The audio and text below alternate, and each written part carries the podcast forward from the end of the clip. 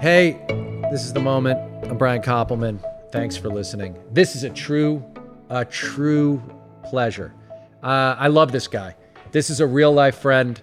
This is a brilliant person who's also a good person. And um, actually, my guest today went to college with my lifelong best friend and creative partner, David Levine. Even though they weren't close in college, they knew of each other and knew each other were uh, both on this path as writers. They had very different experiences there. Elwood wrote an incredible novel right out of college called If I Don't Six.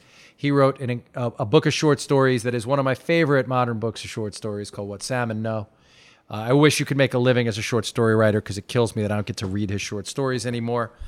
Uh, and has had an illustrious career in the television business. Currently, he is the creator, showrunner, executive producer of Barkskins on National Geographic, which Elwood uh, Elwood Reid, everybody. Uh, Elwood, you um, you really did something here, man, on this show. It has a tone, a point of view. It is super compelling. The performances are great. And every second of it I watched made me so happy I wasn't the guy who had to go there and make this show. That gets high praise, dude.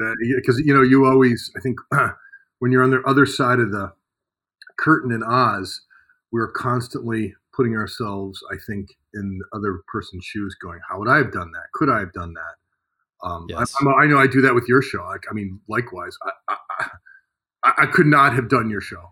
I, know that, and that's New York, and it's Cush. I was in the woods. I just, just dealing with this sort of like scale and, and, and feeling responsible for talking about New York City. That's something I know I can't do. So I'll, I'll take the woods. You take the fucking city. Right. No, that's it's a fair deal. No, no. I mean, it's fascinating the way we pick our subjects, and I mean, I I I was talking to Levine about this, like watching your show, how foreign. I mean, it's funny. Levine can do anything. Levine could go work on your show, but I uh, I know that I couldn't. And in the same way that I remember you read the script of Billions, you gave us some really good notes on it. But but I remember you saying, I, you know, I have a really hard time understanding the north star of this show because it was so far from what. And then you really dig the show once it was a show. But you were like getting your arms around those particular concerns with those kind of people. And from the outside, I would have said the same about your show because I don't dig Annie Proulx's books. Really, they're not my thing. The world of that is not something that interests me at all. Yet I find your show utterly compelling. So kudos to you, man. You know, can I go back to something you said? It's, it, you triggered something in me, a thought, because I've been talking a lot about the process and yes. you know writing and all that stuff. What you just said, my reaction to reading your script is probably the same reaction you would have to reading my script. And as I've gotten older as a writer, what I've come to realize is that the good stuff, it's really fucking complicated. Um, and and I don't mean that I don't mean that in a way. Yeah. Like, I mean that in a way like it's the first time you eat sushi, you fucking hate it, right? Yep. Uh, or you you know you, it, it's it takes a while for I think the show to find itself because it's setting laying so much track. And your show is very similar to that. Not to talk about our shows, but um, uh, those are the things that I look for now. Like uh, the best thing I can give anybody when I read a show is like, I don't know. I, I don't know what the show is. Like that's exciting to me. When I know what a show is and I see it on the page, I think that's what the network executives are always looking for. But I feel like that's sort of the that's a punch and not a fight. Um, yeah. And and I've as I've gotten older, I've gotten smarter about being able to go. You know what? It's okay. People are going to figure out what it is. And you know, I, I, granted, there's a event horizon where you can't go back. You can't have five or six episodes. But you know, in that pilot, you know, going back to even the Sopranos pilot, which I know you and I talk about a lot, it's you don't know what that show is. It's not a mob show. It's it's a it's a weird therapy show. It's you know it's it's, it's it flips back and forth in time. And It's it has this uneasy slipping back and forth in tone. And I think those are as I've gotten older, those are the shows that I gravitate towards to both watching and trying to replicate. Yeah, I, I totally understand that. I I, t- I always think, and then I will take this. I have I have a lot of stuff I actually want to get you to talk about, but um, but this is when I start thinking about Harold Bloom and I start thinking about strangeness. And and strangeness has become a buzzword for me and Dave. Not strangeness like being odd, but being comfortable with something being unsettling and that getting your arms around what it is and it's what is hard.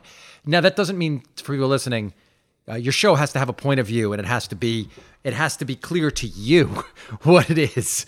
Uh, right, Elwood, you're not saying. I mean, the worst thing is when you get a pile of pages and you feel like there's no authorial no, voice no, yeah, pushing no, it no, forward. No, no, that's not what I'm saying. I, and, and, it's funny you call it strangeness. You and I have not talked about this. Full disclosure, I call right. it weirdness. High right. Weird. Awesome. And I'm yeah. always looking for. Like, I think it goes back to me. We could talk forever about books, but for TV, it goes back to me about David Lynch and even I think Herzog in the movie side. Sure there's always these strange, unsettling things that don't make any sense, and they still don't make sense to me. Too. I think about David Lynch stuff all the time, even 20 years from now. It doesn't make sense. But what that does, I think, that strangeness or weirdness you're talking about, is it causes the mind. There's a French word, uh, I don't know what the fuck it's called, but like to think back, to recall, to remember. Um, th- that's that's what you want people doing with your show is engaging with your show after it's over with. And I find that strangeness and weirdness are the things that send people back going what did they mean by that? What was that scene about? Like that not not in a confusion sense but like you know there's something there you don't know what it is. Yeah to- completely agree with you man. It is like the horseback riding scene in diner when they say we get the feeling something's going on you know uh, uh, there's a whole world going on you know anything about that scene is one of those it's weird it's an amazing achievement by levinson because it's actually what they're saying in the scene is is the reaction you have as the as as the viewer watching it. And it does bring you back and like there's a reason in that film he references seventh seal because seventh seal which is the most compelling film you could ever watch is completely strange. Yeah. Yeah no and it, you feel dislocated. I, I mean look again we're talking about television. I know the majority of the television market out there is what they call dishwasher television where you can do something, wash the dishes, watch it, and still understand the gist of it. That's not personally how I watch television. That's also not how I think about television or write about television. Or you know, I I I, I want things that you want to lean into. And and and look, that leaning in, it's hard. It goes back to what we were talking at the beginning of the conversation. When you give me a script, you're asking me to lean in onto something in the page that I know that's going to come alive in all these weird ways, and that tone is going to come through that's not necessarily always there. And I've seen it so many times. I think I see things, I encounter scenes that I've written, and I don't know what they are. But when they when they come, I have a feeling I know it's going to work. You know, you as you get more confident as a showrunner, you can push back on a note or tell an actor it's going to work. Trust me. You know, and I know that sounds like a douchey thing to say, but but it, it as you get older, I think you have a better sense of what's going to work and what's not. Yeah, when when you've had the reps, and and I will say when you said lean in, and I've said this before on the show when, I, when I've had certain friends of mine on, when we read each other's scripts uh, or p- projects, we take that so seriously. And so I remember, you know, even as you were saying to us, the thing about not being sure about sort of what we were exactly doing, you were like, not that we didn't know we were doing, you were saying you didn't uh, you, you came up with this notion. You were like, uh, before Axe makes this talk in the conference room, I want to see him getting ready. And we put this that scene in where Axe is washing his hands and looking in the mirror. And that was a direct reaction to you asking a question. Your question was like, well, right before we see that, you know, what is his mindset? How can you give me one window? And that was a really great note. And, you know, that made it all the way to air. So the, that's what we look for when when fellow professionals give other professionals scripts. Don't you think you're you're not looking for, hey, here's why it's wonderful. You're looking for like, actionable ways to make changes. I got to be honest with you. I tell this lots of people try to send me stuff, and I'm I've become crankier and more brutally honest in my old age. But uh, when someone tells me it's great, I love it, I'm never going to ask them again. I'm not. I'm not. I'm never going to ask them to read anything that I've written because I I always know things can be better. Um, and and you know, going back to that, I, I didn't realize that that hand washing scene. I had forgotten I'd even said something about that. But like what you're talking about is that intimacy, that character intimacy that pulls you close in all great shows. You know, for Tony, it's watching the Ducks and the Sopranos, or you know, I can think of hundreds of other examples. But it's that it, that thing that pulls you close to a character, that human, intimate, and most of the times it's nonverbal. Do you know I mean it's it's it's a nonverbal gesture that an actor comes up with. Are you script in there? That, I'm in, man. I'm, when I see that, oh, it's Don Draper. It's Don Draper before he approaches the guy at that bar when he's just writing those ideas and stuck, and then he asks for the cigarette. Like I agree with you. Those little no, moments. You're, you're, in. You're in. You're there. You're like because I've done that. I've been there. You know, I mean, all the other stuff is talking heads. It's great. You know, we all love writing the dialogue, but it's that finding that alchemy between the actors that can find those gestural moments. And I script them a lot. I script a lot, a lot of blocking in my stuff. Um, uh, as I've gotten older, I just I think the blocking is super important. I, I agree. No, I feel it in, in the show. All right, but as as um as obvious as my path to Hollywood was uh, in on reflection, yours is uh, uh, unlikely, and uh, I really, uh, you know, you haven't been out in the public eye so much that so many people know your story, and I find your story totally compelling, man. And I'm wondering, I think, could you just walk me through? Let's start here talk about where you were born and grew up, but could you walk me through? You can just list them or say as much as little as you want. Walk me through the jobs you had up until you were able to make your living as a writer. And then and then I want you to be granular and talk about the steps that led you to becoming a showrunner. And this can end up being like the whole podcast, but I want you to because I'll ask you a lot of questions along the way, but I want you to be granular about your path because as I look at it, you're a guy who went from short, you know, literary short story writer, you know, the kind of person who would go to Yaddo and MacDowell, Michigan writing program with fancy people. Uh, you, know, you were a football player at a top Division One football program, and you unpeeled layers and put new layers on, and then you, you know, you got on one show, you did worked on a terrible show, you worked on a good show, you worked on a massive hit show, you rose up on that show. Can you just walk us through from beginning to sort of now the journey um, that that you've been on? Well, I mean, I think just to sort of lay like a, a bedrock, and, and, and, I think all the journeys that for most arts, they have a fairly common denominator. For me, clearly it was books, and I know it was you with you too, as books. Um, yes. There, there's the, it, those are, those act as like guiding lights. So you know, again, I come from Cleveland, uh, working class background. Um, spent my childhood, you know, working on farms. Uh, you know, I, you know, I was a good athlete. Uh, I was a, I would say I was a better than average athlete, so much that I got recruited for football and wrestling. Um, and uh, I had half a notion to join the army or go to West Point because we didn't have the money to go to college. And I was like, okay. Um, I took a football scholarship uh, to University of Michigan. And look, I, I, and this is full disclosure, I wrote a book about it. I, I never loved football. I loved wrestling. I liked beating people up, but there was no such thing as MMA when I was younger. If, if there had been MMA, I probably would have went on a wrestling scholarship and been one of those you know cauliflower eared thugs you see working in a, you know, a bar in Long. well, yeah, I should tell people who don't know that you're a massive, massive human being. What are you, six six, three hundred and twenty? At your what were you at your biggest? Not to be so massive, but yes, I am six six. I prominent of brow, and uh, you know, I, I, look like a guy who's going to come move your furniture. So look, I again, not to stereotype, I knew I, I, knew going to college, I saw the smart kids, I saw the Russian novel class. I was there to play football, and I was a dumb jock. I did not, I, I did not. I went there to game the system. i did Uh, you did publish. I mean, Levine said you did publish in some lit mag at at Michigan. I won an award in my senior year, but that was only after I got injured. Because once I got injured, I had a catastrophic injury in football where I was in traction for a while. I ruptured my disc, had, had problems with my nerves and my neck and my spinal cord. That um that that allowed me to sort of like focus and go, okay, the most scary thing I could do as a student at University of Michigan was walk into a short story class or a Russian novel class. That's the scariest thing. And I remember that day I walked into a Dostoevsky class, and you know, you, you can imagine who was in the Dostoevsky class, what they look like. Um, yes. Long hair, you know, very intense. Uh, not the most popular kids in school. I, all I wanted to do was talk about you know, uh, Notes from the Underground or, or Crime and Punishment, and and and they were slow to take to me. But that spark was was born there, and then I ventured a few writing courses in undergraduate, and you know, we've all done those. Um, I was a terrible writer. I remember this one teacher. I don't even remember her name. She uh, she just marked my entire paper and read all my passive verb construction, and she ripped me apart, rightly so. Um, and I, I went away, and that jock mentality kicked in. I was like, I'm better than this. This woman's right.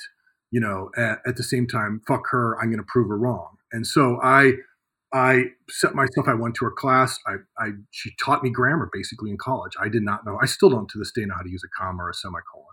Um, but, but I, but I learned and I read a lot and I was reading constantly.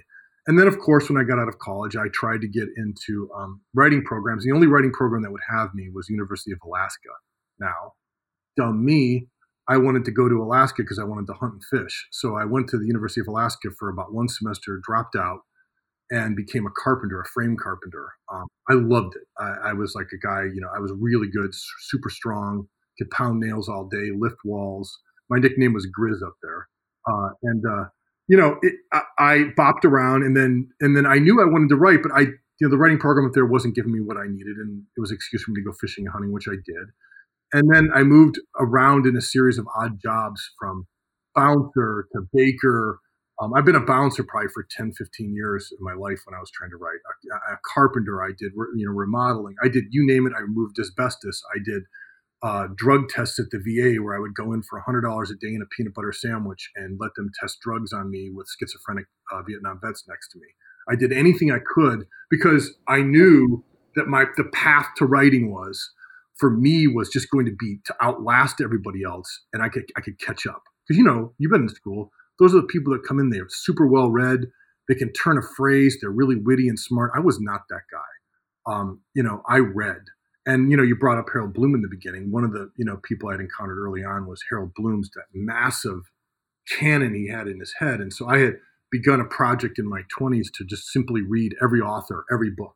You know, so I picked Thomas Mann and read every Thomas Mann book. Thomas Mann's the one that broke me, by the way, but I'd read every, you know, I, I would pick an author and read every book by them. So, you know, I was self-educating the whole time. But, you know, a whole crazy series of jobs in between that. But again, that's part of, that was part of my writer's. Well, when you were a carpenter in Alaska, though, because because I've read What Salmon Know, which is the book that describes that whole experience in short stories and these incredible characters that you came across. It's not like being like Adam Carolla's stories of being a carpenter in California, man. I mean, you were a carpenter in Alaska. uh, the so, only difference probably was the guys I was working with. You know, like one one of my, I should say, he was he was a very good friend of mine. And you know, I'd gone on we'd go on dip netting fishing trips where you would go into this raging river and you tie a rope around yourself because people die in this river, and then you take this huge net and you dip it into the river for salmon. Um, this guy, uh, you know, uh, one guy killed his wife. I, and he, we're out camping in the middle of nowhere, and he confesses why he's in Alaska. He's like, "Well, I did. I was in prison for ten years. I strangled my wife, and you know, the next day we went fishing, and he's like, "I hope you don't think anything less of me." And then, you know, my other buddy was like a pillhead. We were running around every time we would go fishing. He would like, "I got to stop at this trailer," and he'd run into a trailer, and I realized yeah. he was like, picking up or dropping pills. It was colorful characters you know, I think I got away with it because I was I was the strongest guy there. I was the guy that every crew wanted because I could lift anything. Like I said, my nickname was Grizz. Like I was just this big right. dumb. Well, well, yeah, I was gonna say I would be now. You know, I'm not small. I'm six. You know, i have lost a lot of weight, luckily, but I'm six feet, and I would, and I'm a you know pretty good athlete and stuff. But I mean, I would at the moment a guy told me he killed anybody, his wife, uh, uh, someone with a with a car accidentally dropping an anvil. I mean, that's a guy I would be like, I'll meet you tomorrow for fishing, and I would be in another state by that night. I would literally have just been in in Canada by the next morning. Uh, but I guess your size uh, and sort of sense of self allowed you to wade into these situations in a way, right? Well, that's true, but also, you know, look, I, and this not to get too weird or too deep here, but like, I, I you know, there's this thing that, uh, and there's there's a term for it in Asian cultures. They have like what's called situational ethics, which is they don't judge people on what they've done in the past. They judge the person they meet. And I think from an early age, I had always adopted that. Like, I I don't try to judge people uh, until I see the manifested behavior that I don't like. But I, I, have no idea what they've done before I met them. I hear you hear story. You know, how many times in Hollywood you hear stories what an asshole someone is, and then you meet them, and they're smart and nice and witty and fun. And so, you know, I, I think everybody everybody is the hero of their own story, and everyone's the sort of villain of their own story in that sense. But like those guys that I met. Um, if you didn't have friends like that in Alaska, you didn't have any friends because people in Alaska were up there looking for something. They were running away or they were looking for something. And from a writing standpoint, I was trying to find something. I was trying to find, you know, was I going to be a carpenter and a guy who lived in the woods and fished and hunted all day, or was I going to be a writer? And it turns out I tried to do both for a long time. But like I was up there running away from something. I was running away from life in the United States, down in the lower 48. What was it that didn't work for you about the post college life in the continental United States? Like, what do you think you had to find by going so far away? Well, I, I think it's because I come from the Midwest, you know, and it's it's no fault. You know, everyone's parents' dream in the Midwest is to get a job, get a suit, get a tie. You know, I'm not talking about a job on Wall Street. I'm just talking about you know you could be the manager of the you know, of the tire factory. It doesn't matter. Um, but I, I, I knew that if I took a job that had a track that could lead itself towards you know a professional career, that the Midwestern gene in me would take over, and I'd be like, okay, I'm gonna I mean, I seriously flirted with becoming a manager at Home Depot. I worked at Home Depot when I was uh, when my wife was in graduate school, and I and I loved it. I loved working at Home Depot.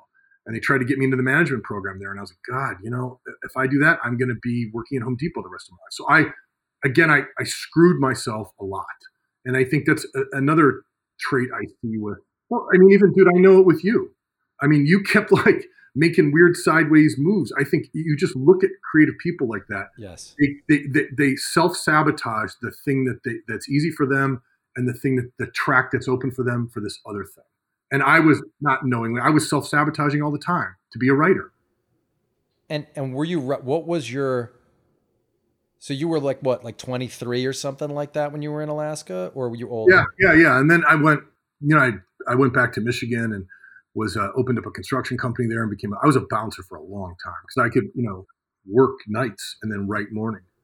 And so what? Yeah, walk. So so during those years, what were what were your ambitions as as a writer? Was it a Hemingway thing? Is that why the short stories and then that novel that came out of your life? But uh, if I don't six was just about someone wanting to give up their um, not wanting to give up their scholarship when when asked. Uh, but uh, what were your ambitions? You know, uh, Elwood Reid uh, as a guy being a carpenter, trying to get comfortable in his own skin after self, you know, identifying as an athlete for so long. But, but, but what was the specific creative ambition? What were you hoping to become? Well, I mean, for, as far as writers goes, I think that's another reason I was kind of fucked because I didn't have any sense of like, you know, the schools of writing at that time. But and, and to be honest with you, one of the books that early, early, early lit me up is something I could never do was Portnoy's Complaint by Philip Roth. Right. I remember reading that book going, holy shit, I have not. I read a lot of fantasy when I was younger, read a lot of science fiction. Um, and it was Portnoy's complaint, which is in a million years, I'm never going to write like Philip Roth. I don't have that life experience. I don't have that that electric, you know, uh, you know, verbosity that he had. I don't have it. So I spent a lot of time trying to model myself on him, and then Flannery O'Connor, another person. Of many, many, many, many, many people have tried to write like Flannery O'Connor and died on the rocks of that of that, right. Icy shore. It's a she's a tough one to to, to emulate. So um, for me, I, I, discovered Raymond Carver.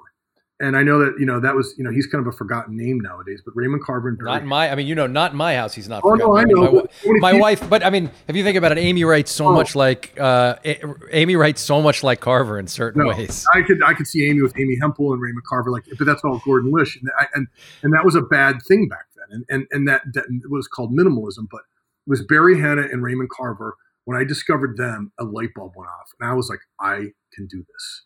Um, and right. I meant on the page, I, am not going to be Philip Roth. No one's going to be Philip Roth. I'm not. When did Jim Harrison come into that? You know, it's funny. Oddly enough, Jim Harrison came in as a poet into my life. I had read some of his short stories in a novel. I loved them, but it's it, as I've gotten, you know, and I've known Jim. I, I knew Jim quite a while. This right. poetry meant an awful lot to me. There was a sort of plain spoken, artistic you know, uh, open heartedness, yet there was a, you know, uh, erudition in it. And there was also this sort of low life Midwestern guy in there. Um, uh, and it, it's in his prose, of course, his short stories, you know, The Legends of the Fall was a very big book for me. Um, and even Dalva. Me, me too, man. Legends of the Fall was a huge book. Even the revenge story and all the stories in that book. Man who gave up to me. Name, those are those are yeah, great. They meant a lot to me too. Yeah, yeah I and, get that. Yeah, I love it. I, I love it. So and, and so so you're 23, 24, but first you're trying to write like Philip Roth up there. That doesn't work. So you're you're still you're are you reading? You're working. You're reading. You're getting fucked up, and that's just sort of what your life is uh, when you're in Alaska. And and what made you leave? What? How did you know? Okay, I've gotten what I need out of this, and and move on. Well, I brought a, a woman up there who eventually became my wife, and I could tell like you know she liked it but that was not going to be a place she was going to hang long. So um, you know i then i took a series of jobs and she said she was going to go to grad school. I ended up going uh, to north haven. Yale followed her to grad school and like that's how i ended up working at home depot. And then went back to michigan with her where i ended up working in a punk club bar um, uh, back in the in the same place i went to college at for a long time. Because i just i was always looking for those jobs that you know i would the reason I was never a successful carpenter, and I had friends that got successful at it, was that I, my goal as carpenter was I would do jobs, make a lot of money, and then quit. I wouldn't take any jobs, and then I would write for two months. You know that writing was shit. I wasn't making any money from it, but it was that I just knew. I just knew that if I kept taking the next job, pretty soon I was going to be that guy I saw in the parking lot outside the lumber store, dumping uh, you know a pint of vodka into his coffee in the morning and going and you know, or smoking meth nowadays would probably be what he'd be doing, and then going to fucking pound nail, nails all day. I did not want to be that guy. So I, you know, again, it's that thing we go back to. I just I, I was very careful not to step on any career path, even if it was a carpenter. Um, I wanted to be a writer. And, and when did you? So then, what happened from there? How did like so you? Because talk us through the the transition from how you write your how you finally get good enough where you you start getting published. Well, again, and then much later, I decided I had to go to. I mean, I, that I realized I was going to be a carpenter if I didn't do anything. So I applied to the University of Michigan's graduate writing program. I, that year, I applied to Iowa. I applied to every single writing program with with basically my collection of short stories um, that I had. I had written some of those stories already. Um, I uh, not not one school accepted me, um, not even Michigan. And then I met a friend who is a journalist, uh, uh, and, a, an author himself, a guy named Mike Paterniti. Uh, he had gone through the Michigan program. He wrote a, um, uh, the book Driving uh, Mr. Einstein, about driving out Einstein's brain. he wrote a book about the, this rare cheese in Spain. But he was a guy a couple years older than me, and he's like, "I'm going to get you into Michigan." And I'm not kidding you. He we drove up to Bread Loaf, um, uh, which is a literary conference. Uh, we crashed this sort of like it's a you know they would have these little parties And he walks me over to a man named Nick Delbanco, who was the head of the writing program at Michigan, and says, uh, I want you to meet my friend Elwood. He's a really good writer. I don't know why to this day Mike Paterniti did this for me. Wow. I'd served him drinks in the bar a few times, and you know he, he and I talked books. I have no idea why he did this for me. Had he read your work? Uh, yeah, he had, and and more importantly, Nick Delbanco, who again was about as far from me as a writer as anybody could be. He was in the sort of like you know, I mean, not Philip Roth, but he's very erudite, very you know, you know, really elaborate stuff, very smart. He's like, um, uh, well, good, let me read it. And he, I, I remember this. He in Bread Loaf when they're up there drinking and having a good time and holding forth and acting like authors.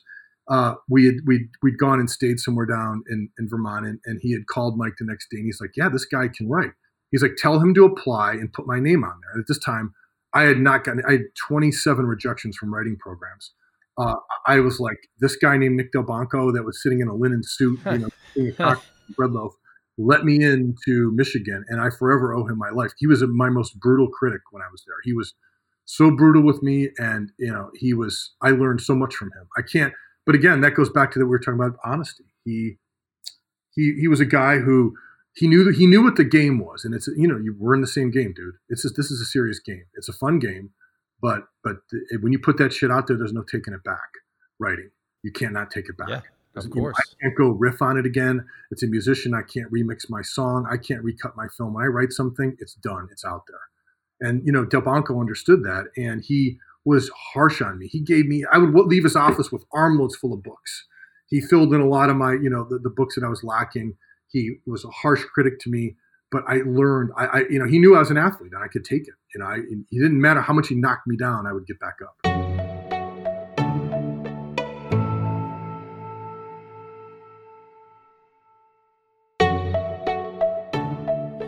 you know i'm i've always been skeptical of writing programs in general because oh, i'm not sure what of it can be taught you were the kind of person who was going to write no matter what and you weren't going to just be influenced by your peers? Because you and Gabrielle Hamilton have both separately told me that that who was there with you and who's I think just one of the greatest writers walking around. I wish you'd write more. Uh, well, did you read that piece she had in the Times two months ago? I wrote her and I was like, you know, look, I'm bummed about your restaurant, but man, happy for me, we get to be more writing from you. Yeah, She's, I wrote her too. I was just like, uh, Gabby, I can't believe what you just accomplished. But, um, but you know, when she was on the podcast, she talked about it a little bit.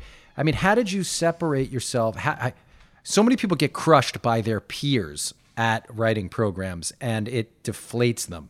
How did you manage that piece of it? And do you think that you had those few years out in the real world helped? Well, I was 27 when I went there. I was older, so I I also didn't give a shit, and I was going there for mercenary reasons. I I, I was going there because I had heard if you well that was the other thing. Nick Delbanco gave me a scholarship to go there. I had heard that if you get a scholarship, they would pay you to teach, so you could teach, have health insurance, and and have time to write. I was working, you know, 10 hours a day as a carpenter and then going and bouncing at night. So that plan for me to write in the mornings, that was falling by the wayside. So, and I remember Gabrielle was very similar to me, very, she was, I was afraid of her. when I was there. She was brutal. Um, she had her own thing. Uh, she was uh, super. Uh, not, aggressive is the wrong word. She did not bullshit anybody. Something sucks, she told you. She would challenge you. I, I, I mean, multiple to times. This, to this day, yeah, yeah, yeah. I remember in workshops, she. I think she turned her withering gaze on me many, many times. I, I mean, I looked the part. I had work boots. I had wearing camouflage. I, my hands were dirty. I looked like a fucking idiot there, and and I and I looked like probably everything that she hated in the world. Um, but you know, she, her, and I found a real bond because we were brutally honest, and we weren't. We weren't. There was no. There was no pose with. I, I know it's easy to think that there was no pose with her, um, and and there wasn't a pose with me because we were just there to get it done and to learn how to write and and she had very little patience for other people there, and so did I. So I think we had this both this sort of deep working class, you know, uh, bond. Um, and again, I don't really know exactly her background, but I'm assuming that that's what it was. Yeah, I mean, you've read her, you read her books, yeah, so you yeah, know yeah, a little bit about it, her and her mom, and all that stuff. From Pittsburgh, I just, uh, yeah. So while you were there, did you finish the collect? What happened from there that got you published? I mean, nothing really. I left and then I tried to teach for a little bit longer after that. I stayed on the dole there. I taught for like another year and a half. And that again, I went back to the bar and was bouncing again. And I was, you know, approaching 30. And I was like, if I don't get something published by the time I'm 30, I'm going to hang it up. And so I had written um, uh, that story, What Salmon Know. And I sent it out yeah. there. No one wanted to publish it at all, period. And, uh, and this is a true story. This woman, I, GQ used to run a fiction contest. And uh, I, I entered every contest. I have stacks. My wife just found this like giant. I mean, we all do big rejection stacks. Um, and uh, my my near miss was Gordon, Gordon Lish. One time had sent me back. Um, I still have it. This is what Gordon Lish is one of my idols. He uh, this is when he had the quarterly. He's like, yep. he, I had written this story. It's it's in the collection as it is. Um, and he took a 30 page story and cut it down to 15 pages and uh, he slashed the shit out of it, and it was the best thing I'd ever written a- after he got done with it. And I remember this note; I still have it. He's like, "I will publish if you agree to edit as is, Lish." And I wrote back, I was like, "Fuck yes!" And then the quarterly went out of business. So, uh. but I have this that story that's in my collection called Lime is exactly as Lish edited it. And uh, and again, I, you know, I, he's one of my idols from Amy Hempel and you know from Carver and everybody like that that I one really, of the great editors of all time. Yeah, for sure. I mean, a magician, a magician. Um, but then I, I, I was joining contests, and I got a call one day from New York, um, and it was this woman's voice, and she's like, "Hi, my name's uh, Ilena, um, and uh, I, I want to, I want to, um, you know, I want to." Uh, I want to publish your short story. I thought it was a friend of mine from graduate school who would have his girlfriends call up and fuck with people. And so I hung I hung up I hung up on her. And uh, you know Amazing. Yeah, and and so she calls back laughing. She's like, You didn't win the contest, but I really like this story. And I think Adrienne Miller was there at the time too as one of the assistants. And she um she Adrienne is great. Big, big friend of Amy and mine. Yeah, she's great. Oh, yeah. But, and, but again, I, I don't know if she had any hand in picking the story up, but like this woman did what she said she was going to do, um, you know, and, and, and help me edit the helped me edit the story and got it published. And from there, you know, some people sniffed around and said, "Can you, you know, do you have a novel?" And it turns out I did. I had been working on a football novel. And again, you know, I'm not sure that's the most. That was the most. Uh, you know, uh, I'm not sure that was the most commercial thing, but I had just kept writing. I mean, but you know, Ilena Silverman had been very good to me. She also allowed, allowed me to publish an essay about football which was then a sales tool for my way into Hollywood and for my novel at the same time. And and so then then the offer came in. I mean, that's right around when we all reconnected. Uh, was yeah. was during that time we at a we were all at a GQ party. We'd already reconnected a little. David had written you, but we then met. We were all like 30 years old at that party, that GQ party. Uh, I remember. I remember we would just get together early and talk books. And I remember that was. I mean, correct me if I'm wrong. That was when you guys were just starting out in Hollywood, right? all of us were. That's what I'm saying. Yeah, all of us were. I was. We were yeah. 30, Dave and I, yeah. and and um, uh, or Dave was like 28. I was 30. You were like in between, I think. How how old are you now?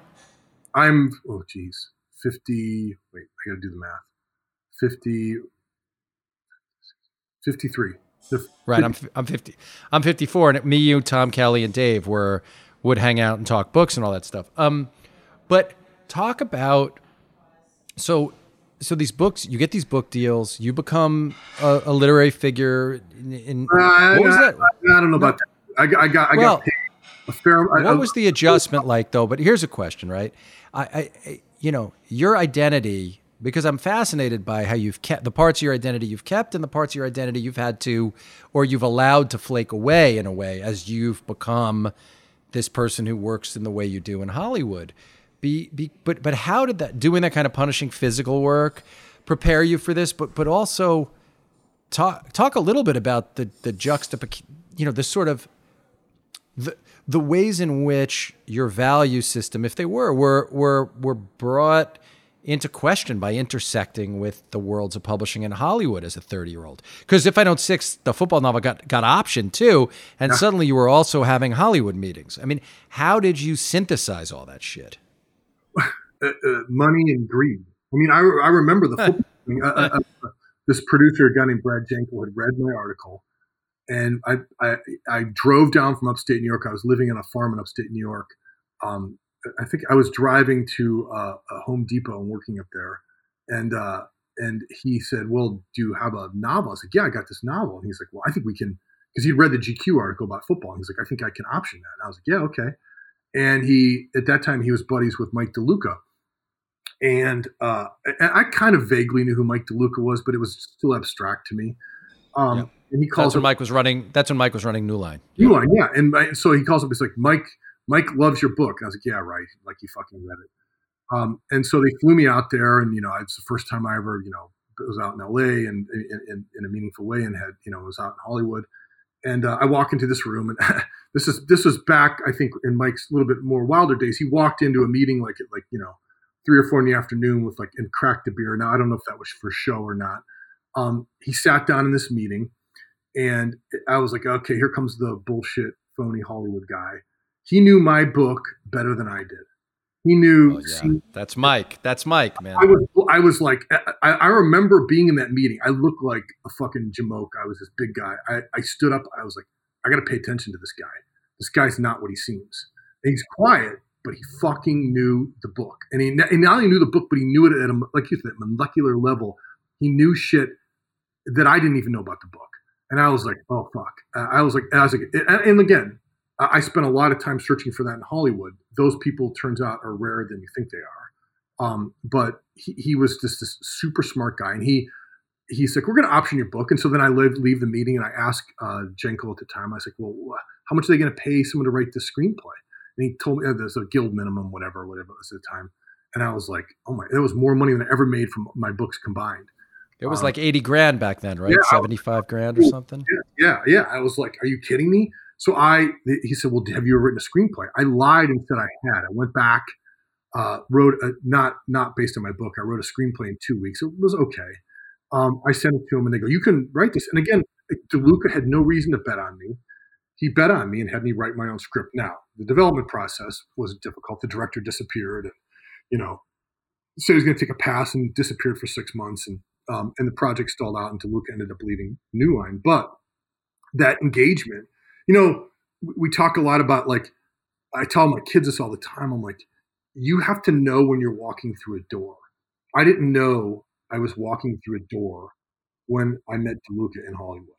And, and I should have paid more attention because I never got back in that door for movies. Uh, you know, I, I, I fell back out, got back into television, but like to work it with people at that level, um, you know, you, you, you know, I, I feel like I have a lot of regrets in my life, but that's one of them. It's like not maintaining that relationship or not paying attention when I when I was being given this chance. I, I, I again, for own and being brutally honest, I wasn't that good of a writer then. I was learning. I had a certain thing. I had a certain skill, um, but but I was learning, and so um, you know, a guy like DeLuca to bet on me like that, it, it changed my life.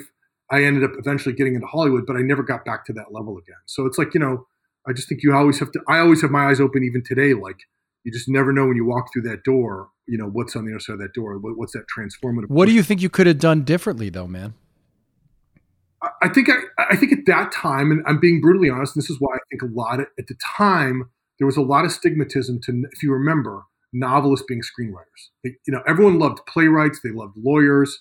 You know, I have this. I think playwrights make it's a harder transition to to screenwriting because they want to tell you everything instead of show you everything. But I was still, my heart was still with books. I was working on a novel, so I was I did the screenplay. But what I should have done was I should have moved out to fucking Hollywood. I should have, you know, taken, you know, I should have, you know, not just that script. I should have went in and pitched Mike ten different ideas. Um, he did let me, uh, gave me a hand trying to adapt some Andrew Vachss books, um, but then he had left New Line at that point. Um, but you know, it took me a long, long time to get back into Hollywood. I would say five years after that. Um, you know, just trying to because I knew what it was. I, I was like, I, I, that guy's smart. That guy's as smart as anybody I've met in the book world. How do I how do I work with a guy like that? Yeah, I mean, he is one in a million, Mike. I mean, his episode of this podcast is great, and as you know, I've been friends with him for a mm-hmm. very, very long time. Well, um, he's sneaky, but he's a sneak. He's like a ninja. You, I mean, at the time, there was all these stories about you know DeLuca, he was wild and he was young and he was doing all his party. Uh, he was the smartest guy I'd met out there. And, and, yeah, no, that that's true. But but when you say you should have done that, you should have pitched him. I mean, I question this because that what I wasn't ready, dude. That wasn't your ambition, but also that that wasn't your ambition, was it? I'm I'm so interested in why this guy who loved books and and and novels like my my my my ambition was more simple. I just wanted to be able to write. Like i just wanted to be able to be a creative person and tell stories. And i liked movie you know i loved books but i loved quoting movies. Like all i did was quote david mamet all day long. I remember dude. I remember. Yeah so but you are uh you were a, a real book person you cared about sentences i mean all you would talk about back then literally you and I could argue for two hours back then about three sentences in an Ethan Canin book. and uh, I mean, you know, and and and yet Hollywood. What was the call of Hollywood? And if it's just, was it purely mercenary back then? Uh, was it purely about money? Like what? Because as you say, you kind of stumbled in. It wasn't like your intention at first. Well, it, it always is money because I had a family at that point, and I realized I was going to be a I, I, started to realize what people made publishing books, and then you you had this eye opening experience. Where like, well, most of the people that publish books either their spouse can can can work for them, so they don't have to pay the bills, or they come from money, or they they're single people living, you know, in the middle of nowhere. Um, I I didn't know that. I thought authors made a lot of money. So you know, I, the reality of what this thing that I'd fallen in love with, this mistress of books or whatever it was, how cruel it was actually going to be financially to me so it was a little bit mercenary, but it, it wasn't. It wasn't at that time. You know, everyone was trying to chase the popular hit movie. I was never a popular movie guy. I, I mean, I was the weirdo who watched Herzog movies. Right. And, yes. You know, uh, I, I, I, that's the kind of stuff that I love. Now that that is the most uncommercial. No one's going to hire you. I knew that, but I also could write, so I could fake. It. And I think anytime you are in between, you're fucked. And I was a guy who was. I aspired to do that, but I also bowed to what I thought the commercial tastes were, and I ended up in this mushy middle. And that's well, that is a bad place to be. That you have to decide which thing you are for sure. No, yes. and and you even I even now I realize even with project to project as I become a TV writer, I I have to know. You talk about intention. I have to know what my intention is going in, and and even if it seems crazy how I get there, the path I take to get there, writing that script, that that is the biggest problem. And then, to be honest with you, cable TV had not come to what it was. I remember part of it was, you know, Bochco was having his run, uh, and, and, Milch was at, at uh, NYPD, yeah. and you knew you knew Milch was special.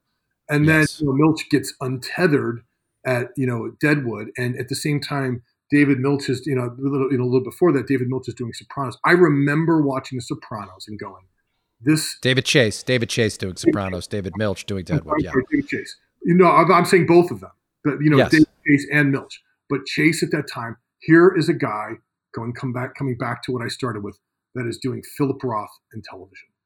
And I was like, fuck. You know, and I could see it and I could see people talking about it. They talked about The Sopranos the way that people talked about short stories and books, the way we used to talk about short stories and books.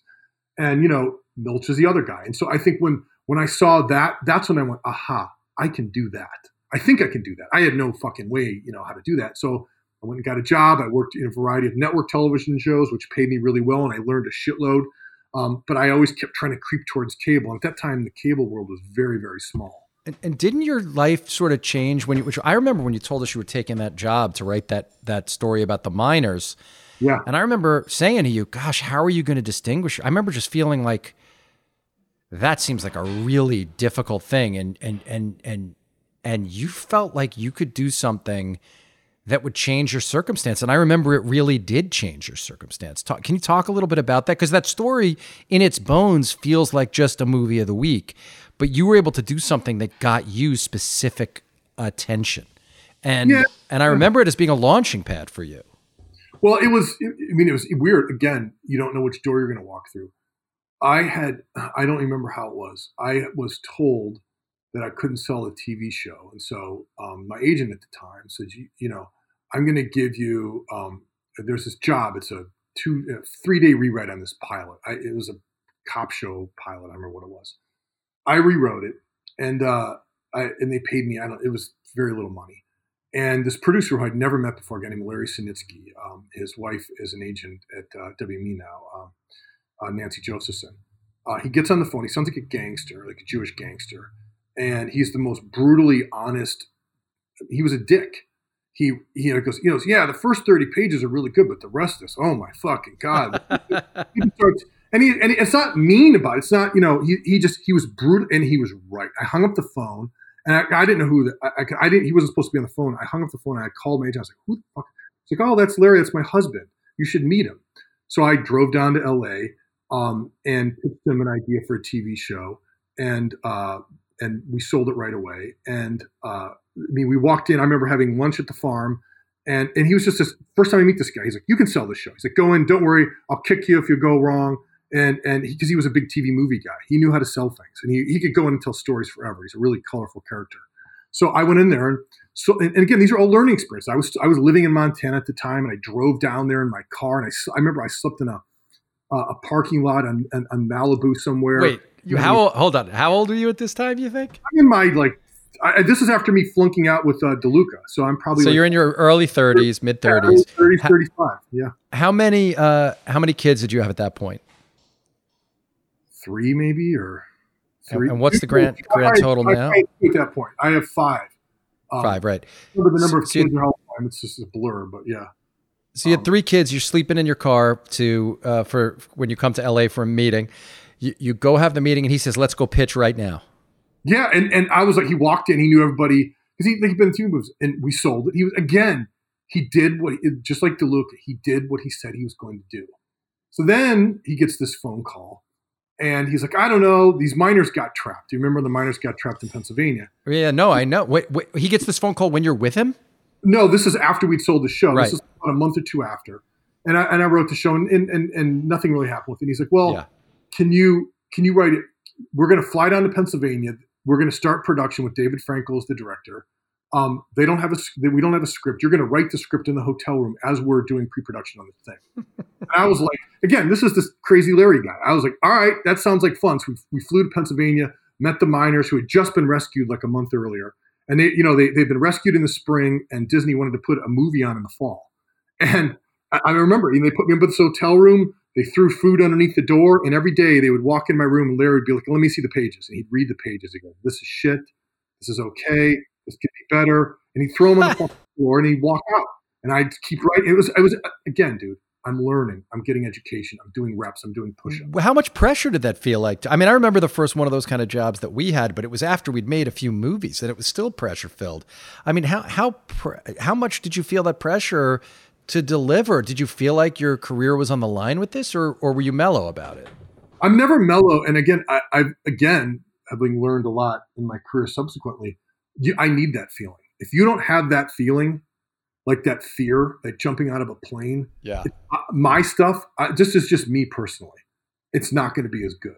So I, I've learned to be, you know, I've picked projects that I don't know how to do, or I don't have an easy way in on them. That that's been my as I've moved forward in my career, is seeking that feeling. Now, I don't want to write a script in two weeks because I can't make it great. But back then, I sure thought I could, you know. And I remember, you know, it was just, you know, the whole process with David Frankel, the director, and you know Larry Sanitsky, and even the line producer there. They taught me how to do it. they are like, I'd write these things. I go, we can't do it. We go, we only, you know, we have one farm. We don't have five farms. Right. Here's the fucking location, idiot. And they would take me out to the farm we were shooting on. They go, look, there, set your scene. Larry would literally walk me through. He's like, you're going to put a scene here. Three people. He, he, was like this producer. Three people in this fucking room. We'll shoot this way. That's it. I, I learned how to assemble something that could be produced in two weeks. That's so, incredible. And David Frankel, who became a really important director. So obviously he was a guy who was really about to blow up. Yeah, he was uh, under so much pressure, dude. I mean, they were banging him about the budget, and I remember I learned a lesson from him too. He would he he took it all in. His back was all tense, and he was I had to crack his back every night. I, I crack a lot of people's backs because I'm big, and uh, he would be uh he would just come to me. He's like Elwood. No one remembers if the movie's bad. They'll only remember if it's good. They'll never remember how much money we spent. So because he, you know, his, his thing is he didn't have enough money, he didn't have enough time, and so he, I got to see him a lesson I learned much later as a showrunner: always fight, fight to make it good. You know, I mean, it, it sucks fighting about money, fighting about time, but if you think you can make it better, it's worth it. You know, and Frankel was that guy fighting that for me. Yeah, to- totally worth it to wage the fight, to learn how to wage the fight in a way that they don't yeah. hate you. Yeah, is very I, useful. I, I did that, dude. You, I, I've always assumed you guys were way better at that than I was. I was a uncouth, grouchy, glowering, you know, lurch-looking dude who who I think every word on my mouth sounded like I was picking a fight to somebody, and I didn't feel that way. But I always assumed you guys were much better at that, the politics, so to speak. I've learned how to uh, be yeah, better. Sometimes yes, sometimes no. Like we certainly were trained to be by yeah. You know, I was by growing up with a dad who understood how to manage all that kind of thing. But still, sometimes you just can't help acting like you try. I mean, I've talked about this a bunch, but you try your best not to. Um, and once in a while, when you what you really learn to do is when you realize you've acted like a dick, apologize quickly and try to fix it. Can I, can I ask um, you? I, mean, I know it's not supposed to be. I just ask you a personal question. You can cut this out if you want, because you know, like I, have met your dad a few times, and I've heard you talk about your dad. I remember with my dad, um, he was like trying to teach me how to fix a car, and I didn't want to pay attention to it. And now it's one of the regrets of my life that I didn't pay attention. Did you pay attention to the way your dad did business, or were you like? Yeah, really close, incredibly close to. But because Elwood, he wouldn't do it with, "Let me teach you how to do something." What he would do, because he worked for himself, he could. He would just be like, "Brian, come to this meeting with these guys. They're like sort of gangsters. Uh, they're in the just come to the meeting and tell me where the you know." Just try to notice when that one guy looks at the other guy. You know, he would just sort of like clue me in, or he would because he was your he dad. Would ha- yeah, I, I didn't mention, You know, he yeah he would just have me sort of like around, and then the stuff he was doing was so cool, right? I would go to a recording studio. And I would watch him get a lead vocal out of somebody, and that taught me how to talk to actors. You know, it's like the he he never spoke about it to me. He just let me be part of it, which is just the most incredible advantage. It's such a giant life hack, right? I got to apprentice in a certain way and watch what worked and watch what didn't work. So th- that was a huge advantage. By the way, sometimes I would watch him fight against like the big corporations sometimes, and I would watch him when he would finally tell a guy to fuck off, and he'd feel good about it in that moment, and then later he'd feel bad about it, and you know that still happens uh, for me. But it was a huge hack to be able to see that, and it, it gave me a lot of um, insight. And Levien was around that a bunch too because he was around the house. I remember. I, I, mean, I remember even being around your father. I remember seeing you with your father, and I'd be like, "Look, it, it's this thing. We have kids. I, I don't sound like an old dad here, but like." I just feel like because of the phones and the technology and, and the way that kids learn these days, like there's not that old school. Like I remember, I tell my kids constantly, I'm like, your job is to listen, to prick your ears up, to pay the fuck attention, because you don't know. Like again, for example, me walking into DeLuca, I probably could have learned a whole. I, I probably have a whole different career as a feature writer had I just paid attention and tried to stay in that room long. It's. It, I mean, are, do you still just? I mean, you're a you're a huge success in Hollywood now. Do you still well, just beat the? But I'm you still just beat yourself up all the time. No, no, but it's but the thing about it is, it's like you. Again, it goes back to I was saying. It's like you, you don't know what room you're walking into. For luckily for you, you were in a room with your dad all the time. Like I, I would have killed to have been with somebody like that just to learn that stuff. Now, again, I learned how to like do other things, you know, build a wall and like, you know. Yeah, I wish I knew how to. I mean, in times like these, like when when you can't have anybody come fix anything in your house, I wish I knew all the shit you know, buddy. Like, you know what I mean? I, I, I, wish I, I understood how to nail two boards together. Uh, sadly, I don't. No, you know, I'll say the biggest thing with that whole, and then my dad, and we'll move off this is he taught me how to talk to powerful people. And yeah. that, that when you walk into when uh, when you're young and walking into Hollywood meetings, the fear can make you choke on your words, can make you not be funny, can make you not loose. I never had that fear because I understood in I just understood how to talk to those people in a way that would make them feel comfortable. I did. And I did because I didn't know how to do that. Yeah, I yeah, still don't know how to do that. Yeah. Well, so how'd you figure it out though? So, so from your show, just talk about the, the the show becomes a huge hit on Disney. The show you wrote becomes a huge hit, right? The the minor story. Yeah, people watched it, yeah, because it was topical, yeah. But um, but, but, how it, did that re- how did that redound in benefit to you though? Because then that's when you started getting all those network jobs, isn't it? Or no? Did it go Yeah, well, way? I mean, it was. I, then I had this idea. I was like, well, I'm going to be with Larry. I hitched my wagon to Larry. I was like, I'm going to be a TV movie of the week guy. You know, that lasted about two more years, and then TV movies of the week died. They're since come back, but that was a great business. I could do I did like a Robert Ludlum mini series. I had a bunch of other stuff that didn't go, but like I could do two of those a year and make as much as someone that was working on a TV show could make. So, and I could, I was writing my novels at the time. I was trying to, you know, still write that book that someone would read. It turns out, you know, people don't read anymore. But um, I, then I made the transition. I remember, you know, uh, trying to sell another TV thing. Someone said, "Well, you know, they're going to let they're going to make someone else run your show for you." And I was like, "What do you mean run my show?" I didn't really know what a show was at the time. And uh, and I was like, okay. I'm like, why is that? It's like, well, because you've never staffed before. I'm like, okay, what's staffing? So I I then took a job staffing with a, a Bochco company, um, and you know they had read my script. Steven and his wife Dan had read my script, and they hired me sight unseen. They brought me in. I was in. I was there to write the supposedly write the last season of NYPD Blue.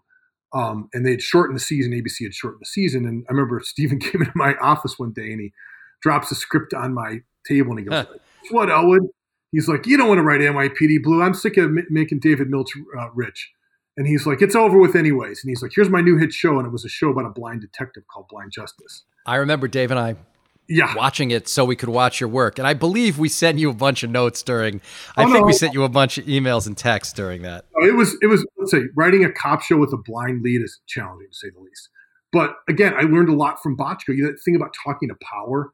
And I remember the way he protected writers, and I remember the way that he could interface. He had two faces. He could talk to a writer, but then when he turned and talked to a studio boss, I could tell that he was, I don't know how to say this. He knew how to lie to them, but not feel like they were being lied to. And I don't mean that in a malicious way. He, he was very good at telling them what he thought they wanted to hear so he could get what he wanted. And he was just this, I learned a lot. Again, I, I, my job is always like, you know, uh, even to this day, I need to learn. Even the show I just did, Barkskins, I learned a lot from the people that I work with. I I'm always looking for those. How do they do it? Thing. And it's at breaking it down. And like you know, Bochco was just a master politician. He was a master pitcher. He was like you said, he, just like you, easy in a room. You know, was just lit, let the room the opposite of me. So I, I've always been just around looking for models on how to be better at what I do. Right. And of course, David and I have always admired the shit out of the way that you do what you do. Like, we both think you're a great writer and your approach, which is just to get the thing done and get it done as well as you can. And it's sort of an approach that a carpenter would take. It makes, I mean, you often talk in terms of that when you talk to your friends, like you try to demystify the whole thing, it seems to me, and just throw yourself at it with everything that you have. Yeah. I mean, look, if I can write, anybody can write. I mean, I, I learned how to write by getting knocked down and by doing unbelievable amount of repetitions and reading. I think reading is the single most important thing. And again, you you and I we we, we lament this all the time. I have I find a hard I find writers' rooms very difficult because the the coin of the realm in a writer's room is not the things that I care about. I, I care about books. I care about referencing you know great TV shows from time to time in movies, but it's mostly books that I go back to. And I, I've been in a lot of rooms where no one's read a book, and I don't mean not read a book, but they haven't read a book actively. Do you assign the book? Do you assign the book? No, no, no. I, I just hire people that are writers. My last room had three novelists in it: Walter Kirn, Sheri Holman, and Ksenia Melnik, and then another right. guy playwright. So like I I tend to like I, I tend to I'm always pulling for the novelist short story writer team because uh, you know I know how much work it took me to, to how many reps it took me to even get good to write one single paragraph, let alone you know a sentence.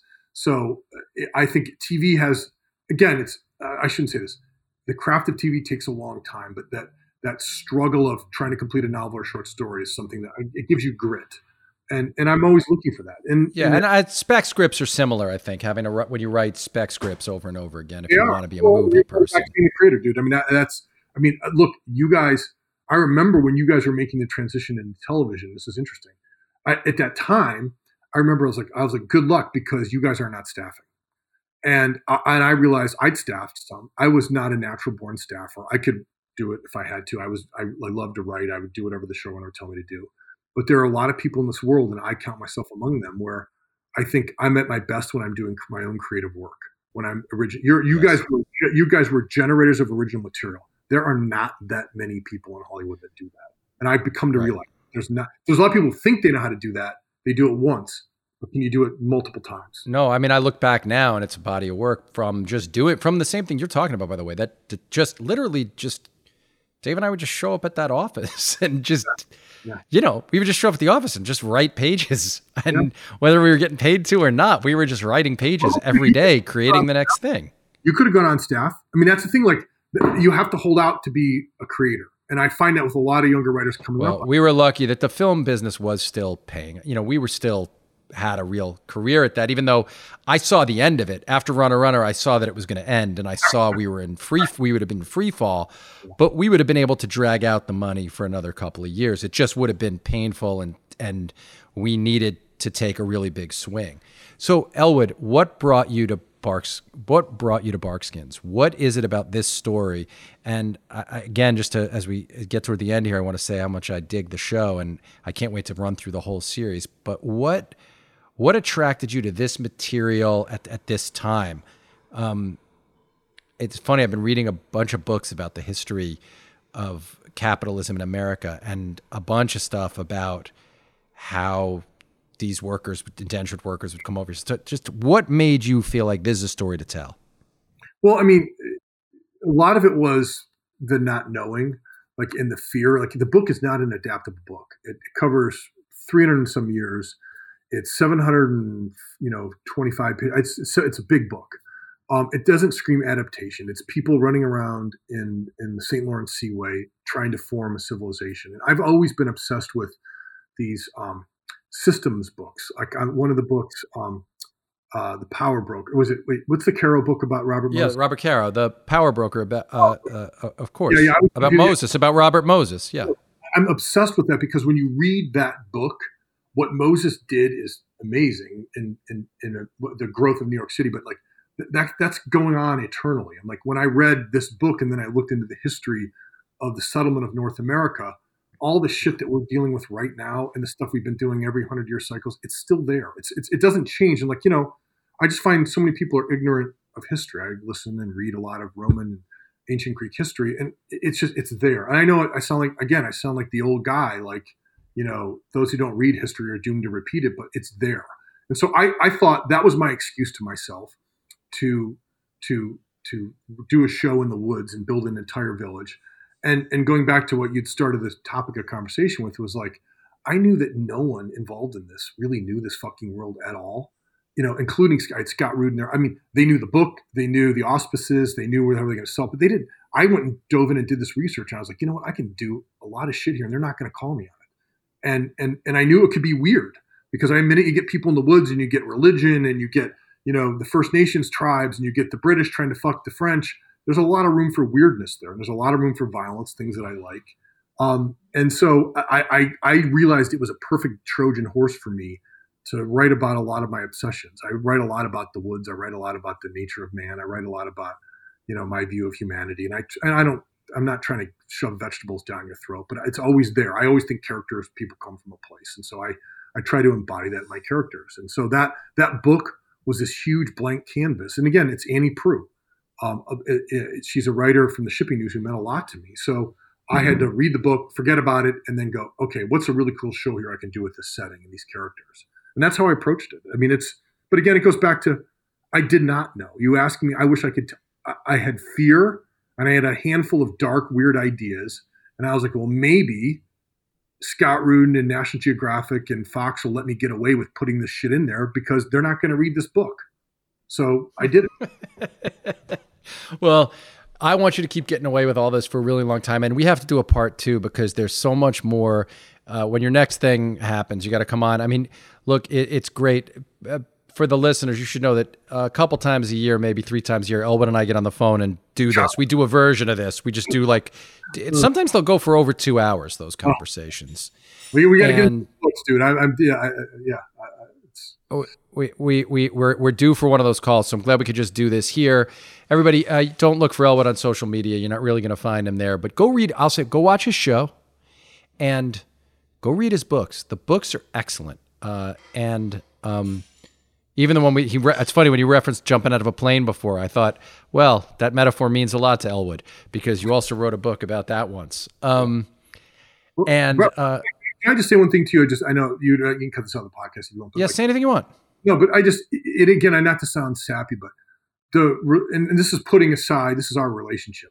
The relationship that you and I have, and we're we're talking about something people don't know about, but like it's very it's been very meaningful to me throughout my career because you're a guy who's had success and you've struggled and we've we but there's this thing when we call and we talk about books and things that matter to me. I know that i can get you almost to the level of a fight by insulting david foster wallace. Yeah. and th- that means a lot to me because you you have strong passions and like i i only want to be and i only want to engage with people who have strong feelings and opinions about things. And you've always been that guy for me. Like and and that and again you you look for those people. And you're also the guy I ask for advice from all the time. Like how to be nicer how, how to be smoother in that room with powerful people. Um, well, there is something Elwood about the fact that you, me, Levien, and Tommy Kelly all became friends as we were all setting off on this on this journey, and we've never not been in touch, and we've never not checked in on each other during all parts of this thing and been there for each other. And that's a it's a rare thing in the business and it's a great thing. And and, if, and most of my listeners know uh, that at various times I've been pretty big, like 250. And at one of those big times, because when you mentioned cracking people's back, you and I were walking in the valley on our way to Sushi uh, Nozawa.